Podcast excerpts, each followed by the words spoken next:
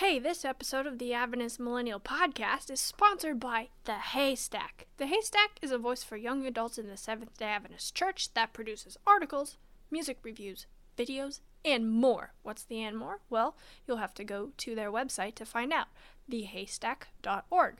The Haystack Life, Culture, Theology. It's finally here. We are back for the much anticipated part two of the conglomerate mind music slash everything else episode in which the conversation devolves into a huge disagreement about whether we even need church at all. So i hope you guys enjoy. Uh, as always leave me your comments questions suggestions etc at adventistmillennial at gmail.com or on facebook or instagram at sda millennial or come over to our slack channel um, adventist millennials uh, you can find the link for that on my Facebook page or send me an email and I will send it to you.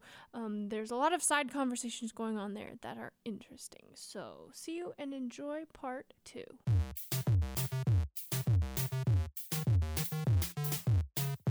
Okay, so we've talked about the fact that that Christian music today that's created today is not really very compelling or interesting um, from an art art perspective.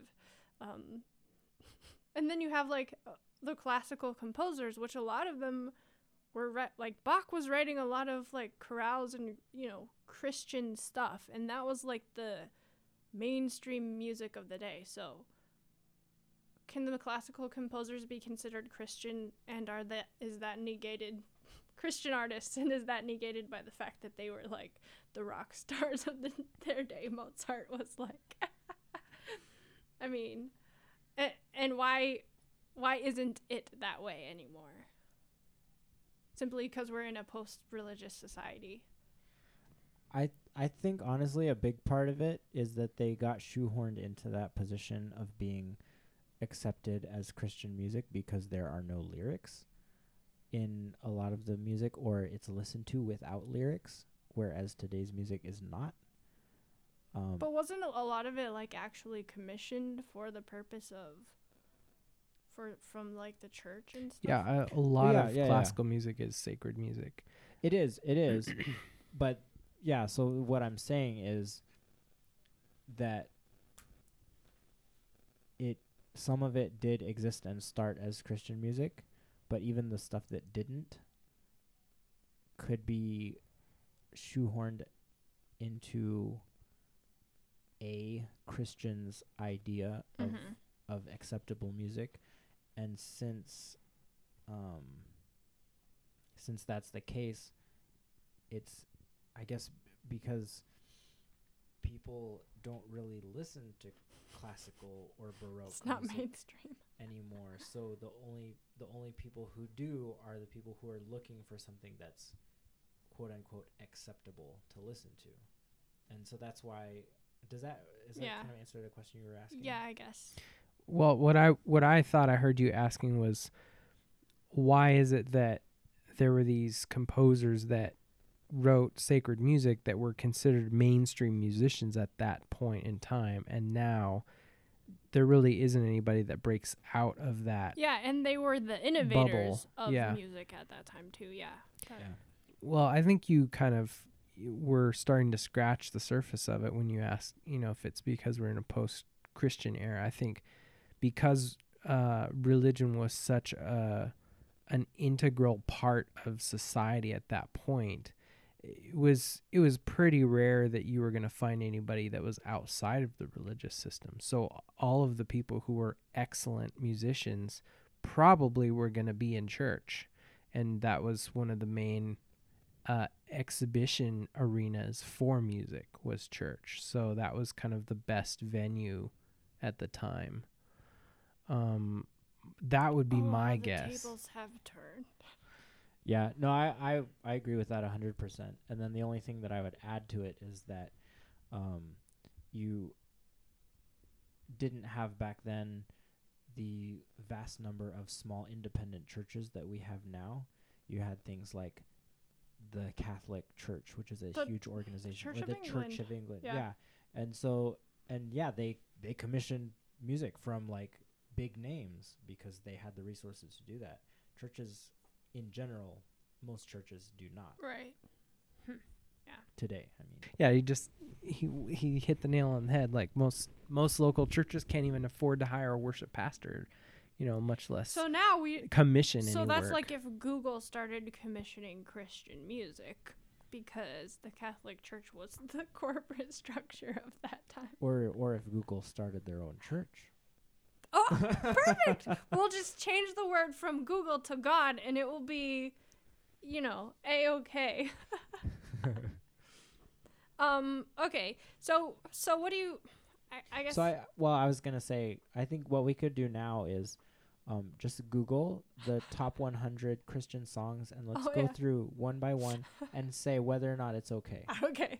Approved, disapproved. Actually, we don't even need to do that. Just assume that they're all disapproved and then maybe We'll we'll give you contingent the we'll give you the the short list of what's Yeah. acceptable. Yeah. And now let us all sing. Wait, what was the song that grandma Oh, thank you, Lord, for saving my soul. Okay, did you guys have anything else that you, that you wanted to discuss or uh, things that you have thought about in regard to music um, that we didn't really touch on? The only thing that I would add that would pertain more specifically to the Adventist church is because it is such a controversial and divisive topic.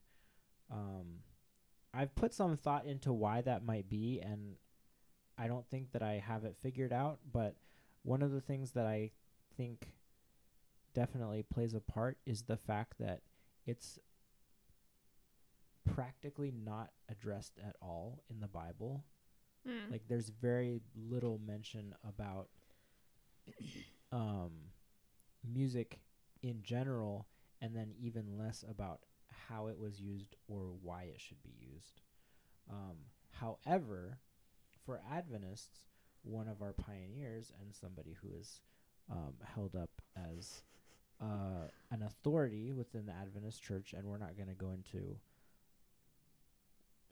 that um, but she has a lot to say, or not a lot, but she has things to say about music and even specific types of music and whether or not certain things are okay or not. Yeah, that's a okay. Whew, that could be another hour and a half long conversation. Yeah, and so without without going into what she has to say specifically, I, I would just I think that's a big part of why it's so polarizing is because um, there are are large groups on both sides of the fence who um, you know would go all the way to one side as to um, follow to the death what Auntie Ellen has to say, and there are those people who dismiss her entirely, and not to say that one side or the other is wrong or right, but since you have that, But one is wrong or right. but since you since you have that divide already, and then bolstered by the fact that there isn't very much Instruction, in- yeah. I- yeah in scripture then of course people are going to you know continue to fall on each side of the fence that they're leaning on So, I mean, like, are we at a stalemate? What is there anything that we could? oh there's a so- there's a solution um i have the answers so if people just do what i yeah, say yeah. Oh, perfect. Cu- The chief, uh, the chief music dictator of the. no i i mean i i kind of do feel like we're at what at a stalemate but i also do feel like i have the answer. Not that it's my answer but i think that it is up to personal conviction. And i think um, if people truly had the love of jesus and the spirit of god and were a hundred percent true to their personal convictions that would not determine what is okay and not okay universally but it would remove the controversy Yeah, I mean, I think everyone would agree that it's up to personal conviction, but your conviction may send you to hell. So Yeah, but at least they have concerts in hell.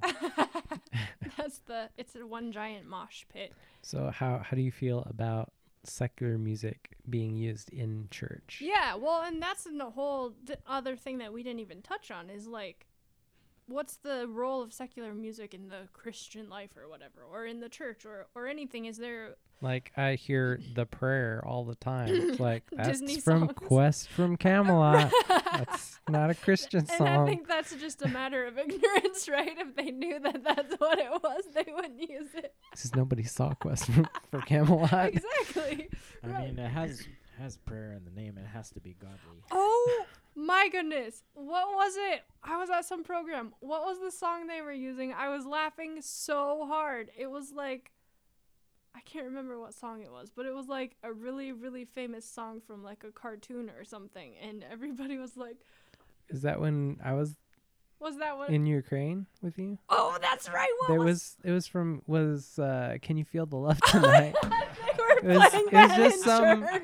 It was just some like jazz instrumental cover yeah. of it. And we were sitting in the back like, don't laugh, don't laugh. that was the best ever.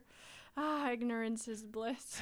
Um, but yeah, ah, that's a good question about because a lot, a, a huge attitude, at least in my experience in the more conservative side of the church, is like just secular music as a thing is something that you should you, probably better to not dabble in it at all.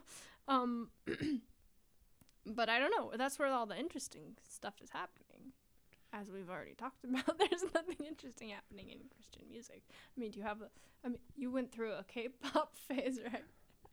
Yeah, I I listened to K-pop exclusively for three years until I figured it out, and now I'm bored with it. But yeah, there there's definitely a draw away from Christian music to find something that is interesting or challenging. Yeah. Um, and I I may understand a little bit of Korean, but certainly not enough to know what a whole song is saying. Um, so it definitely the the main attraction for me was the music and the yeah. theory Yeah. because it was different and interesting. Um, and and at this point, I've basically had to turn to um, creating my own interesting Christian music, whether that be on a simple level Can of just playing hymns with, you know, interesting jazz chords or changing the Mhm. melody, or it might even be writing my own songs completely. But yeah, there's not a whole lot of interesting things happening in the Christian music industry as a whole. There are artists making Christian songs, but they're not Christian artists. So now you're like digging into Celtic music, or what's your what's your s- next spice? Um, right now it's German African fusion. I you asked the question. Did you have anything to say about it? I mean, Um, like, is it okay to play "Can You Feel the Love Tonight" as the elders walk down the middle of the thing and give the opening? Well, I mean, uh, uh, here's here's, a- I guess I have a couple of different thoughts. You know, one of the reasons that I feel like we've talked a lot about like how boring Christian music is and stuff. I think part of our experience is unique in that we're musicians and have been for a long time. So, um, we're looking for something kind of intellectually, musically stimulating uh, to be interesting. So our I think our perspective on whether or not we listen to Christian music or not might be different from the average churchgoer. Right. And I'm Um, actually I'm actually glad you brought that up just because I don't want people to think that when we say mu- Christian music is boring, I, we're not like hating on it and saying that it's terrible. We're just saying it's not intellectually stimulating to a a highly trained musician. And so, I mean, uh, there are still things that are done really well, you know, and they're very simple, but they're executed, you know, with high uh, level of excellence. Um, it just, you know, it's not not necessarily something that's interesting to me. Um, as far as whether it's right or wrong to do something in church, I think it, I think a lot of it has to do with, um, you know, what the intent is. If you're if you're a part of a really conservative small church and you have this really rockin' contemporary song that's going to ruffle a bunch of feathers you know maybe it's maybe the relationships that you have with people in church is is worth more than trying to make them experience something that they're not going to get a lot out of. Mhm. Um, for me, it's sort of it's sort of like I don't listen to most pop music. You know, anything that's on the radio. Um, a lot of it is because, um, not I mean, not only am I not interested in it from a musical standpoint, but I'm not really interested in it from a cultural standpoint. There's a lot of values in music today that I don't really agree with. And it's not that I feel like, you know, oh, it's bad music to listen to, or that's, you know, because it's not good morals or that sort of thing, you just shouldn't listen to it. I mean, I ha- there's some element of that happening, but it's just, it isn't that attractive to me. Yeah. Why would you have a conversation with somebody about something that you have no interest in? Exactly. But So I don't. What are we doing? but I don't have the you know I don't have the the uh, motivation to like go and preach that to people and say like clearly none of this is good for you so Yeah. you need to just stop listening to it because It's you okay, know 'cause I do that. and and for me it's sort of like you know Paul talks a lot about you know there's stuff that I do that I feel like because I'm more mature and I understand why people did that in the first place and why people are doing it now that I feel like I can ignore or I can go and do something I don't have a conscience issue with that but I'm not going to go and do that kind of stuff in front of somebody that's going to have a, cr- a moral crisis over it Yeah. you know and so i think it's similar in the sense that like if you are deciding like what's appropriate for church um you know if you're going to get up and sing a special music or if you're leading worship in your church um if you're trying to figure out like what's appropriate you know think about the people that you're trying to serve and you know what you might enjoy um might not be what that congregation needs. And at the same time um you know you also have to be be aware enough of what that you know what that conversation looks like. So then we all just have to make our own sects and have our own kinds of music in the within those. Congregate amongst people. Maybe i mean if that if music is a big enough deal for you to not get anything out of church if unless you're doing you know the kind of music Well- you like i mean that's why a lot of a lot of places you know will start their own little church because they don't care for the oh this style doesn't doesn't work for me Yeah, but at the same time, like, music isn't my struggle, but I do have a really hard time um, if I'm not getting anything out of the message and, and what's said in church. So if you're not getting anything there, and additionally you're not getting anything out of the music, like at that point, why are you there? well i mean that's That's a big question that I I struggle with. Like I've been involved in church since I was pretty pretty young, probably 10 or 12, and I've always been more involved in church than have consumed church. And I I don't know whether it's because I've found more fulfillment in being involved that I'm bored with church or if I'm just bored in church because it's boring. I don't like I don't who it doesn't really matter. The the point is like for the vast majority of my life and I'm I'm involved with a church right now that I really like in terms of like all the values line up with what they say and do. And I still don't enjoy sitting in church. I don't get a lot out of that. I don't get a lot out of like listening to the band play and singing along with the worship and listening to the message and stuff. Like Yeah. it's just not stimulating enough for me to like if if I didn't have a family or you know if it was just me and I was like do I would I rather go to church or stay home? I'd rather stay home. I, it's not that it's not that I'm looking for something to entertain me.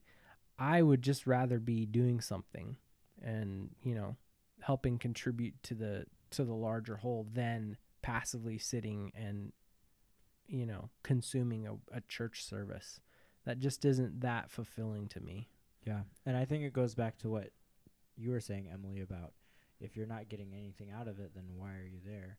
And I think that that is the question: is why are you there?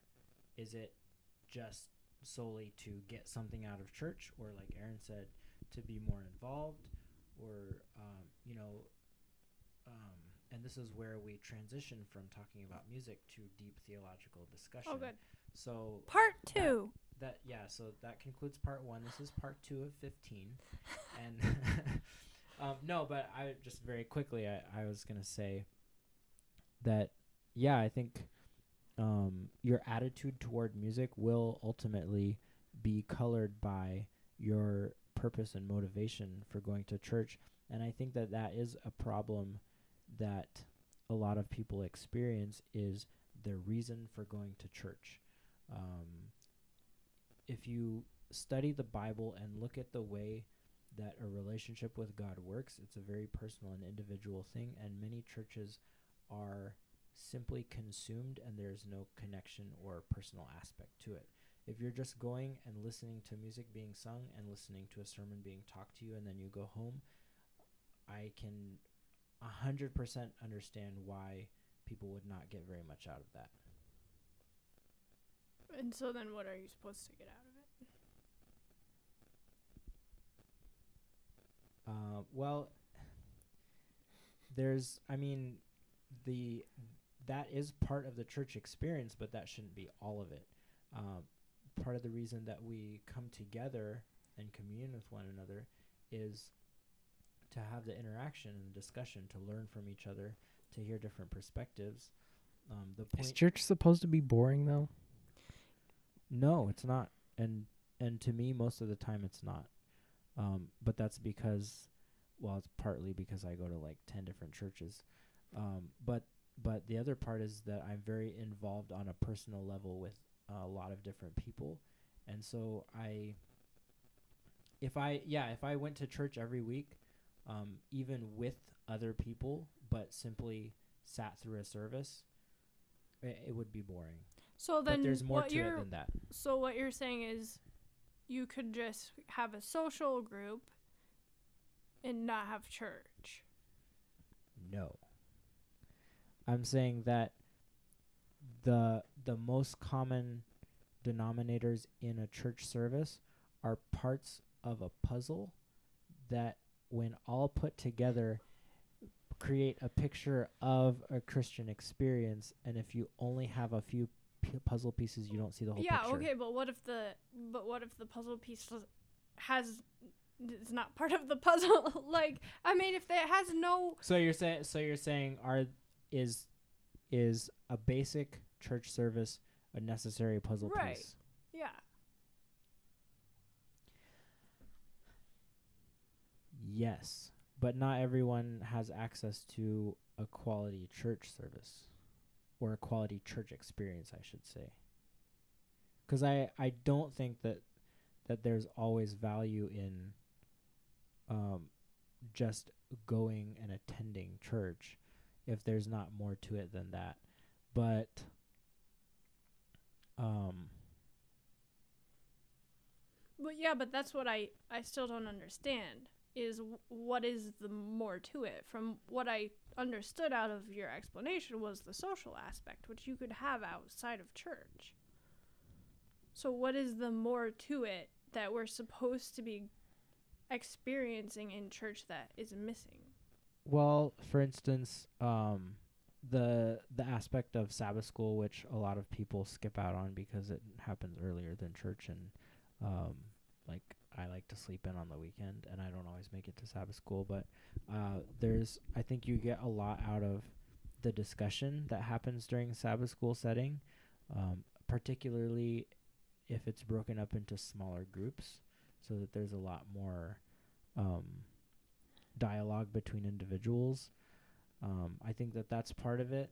I think that Well, generally speaking, I mean, I enjoy Sabbath school more than church because of this discussion aspect, but I would still posit that that's like a morning Sabbath morning Bible study, you know, which is w- uh, part of the social experience.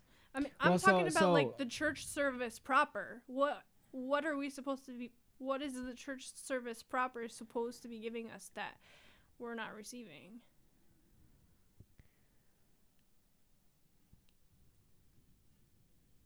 I don't think we need a church service.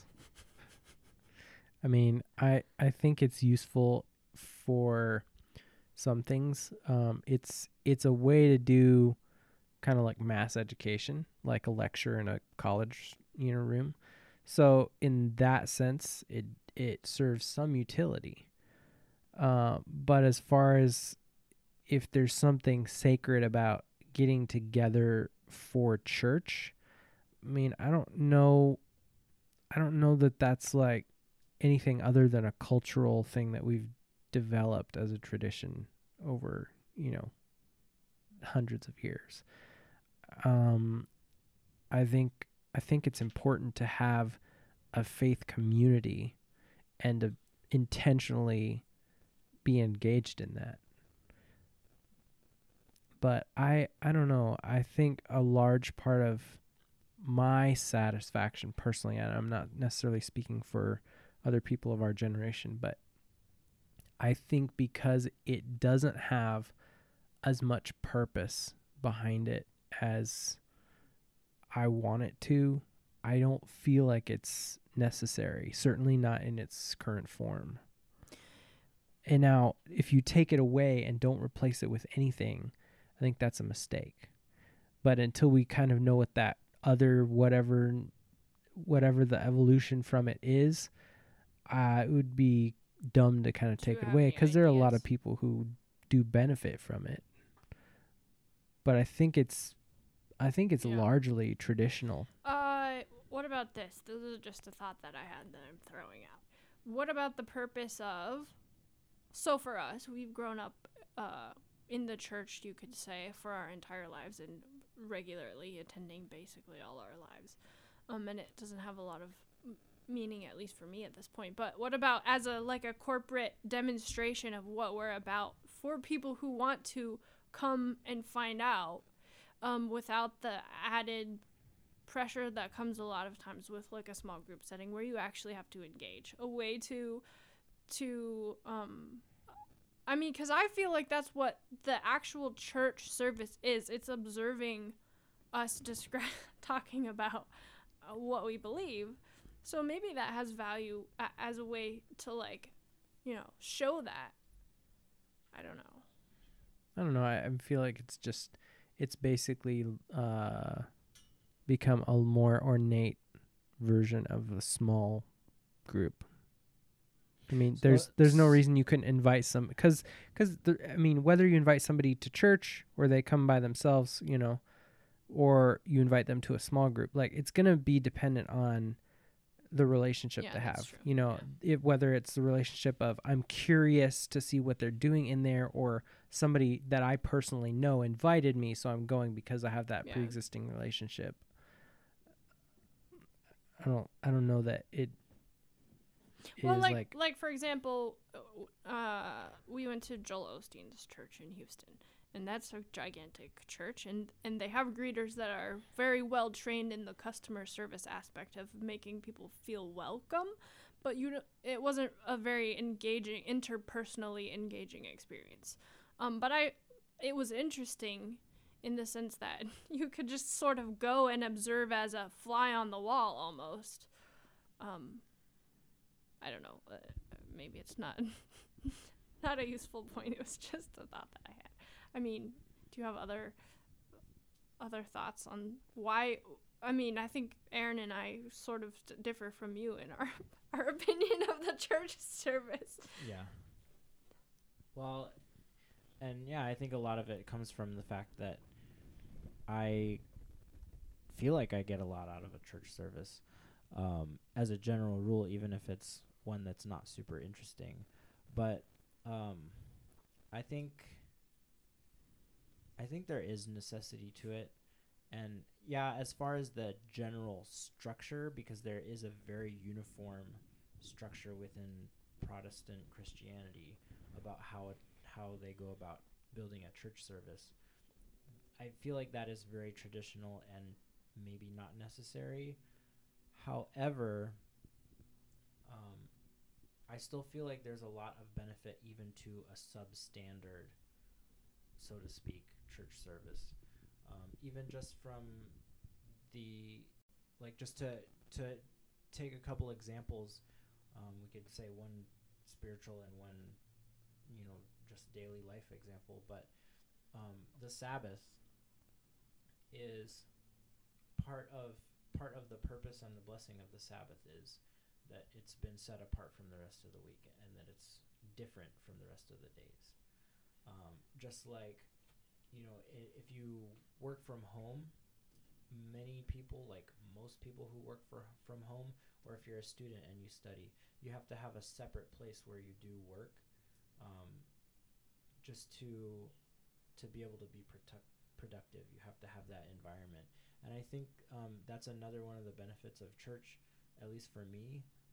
Um, you know, as someone who, yeah, I get something out of out of going to church regardless, but I I I kind of like having that um, special and separate environment to spend some time with God on a weekly basis, rather than I could stay home and invite a couple of friends over and have a, a Bible discussion, and then listen to a sermon on audioverse or on TV, um, and have basically the same experience not not experience, but the same things Elements, happen components. same, yeah. the same elements, but it, it wouldn't be the same to me, and Yeah. I, I feel like I wouldn't, I would miss some things. Yeah. Okay. Well, I could see that. I, I, I can see that as a as a good reason. I just, for me personally, I don't know that it outweighs the agony of a lot of what church service tends to be. And I guess that's part of why it's hard for me to understand your guys' perspective because I don't experience a lot of the same agony that you guys Yeah. do. Well, Well, maybe we're just jacked up. we feel like we're too good to we're sit in church. well, no, for me, I think I am a little bit traumatized from my experience in the really fundamentalist part of the church and and the attitude of, um, well, if you're not get, getting anything uh, intellectually invigorating from church, that's your problem because your job isn't to come to church and get something; it's to come and fulfill your duty um, as a you know, as part of the rules that God has set up for us. And so, as a really rebellious person, I've always had a visceral reaction to that. And maybe it's some vestiges of that, but um, I, I think still it is really difficult for me to find, to listen to many of our theologians and pastors without um, getting extremely bored. And there are a lot of boring people out there, yeah. which is a shame because usually the things that they're preaching on are not boring, but they make them boring. yeah. Okay, well, thank you guys for being here. Um, if you have any questions, comments, uh, input, send me an email at adventistmillennial at gmail.com.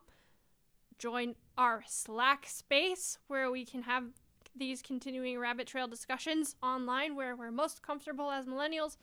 Uh, send me an email if you want the link. And message me on Facebook or Instagram at SDA Millennial. And have a good week.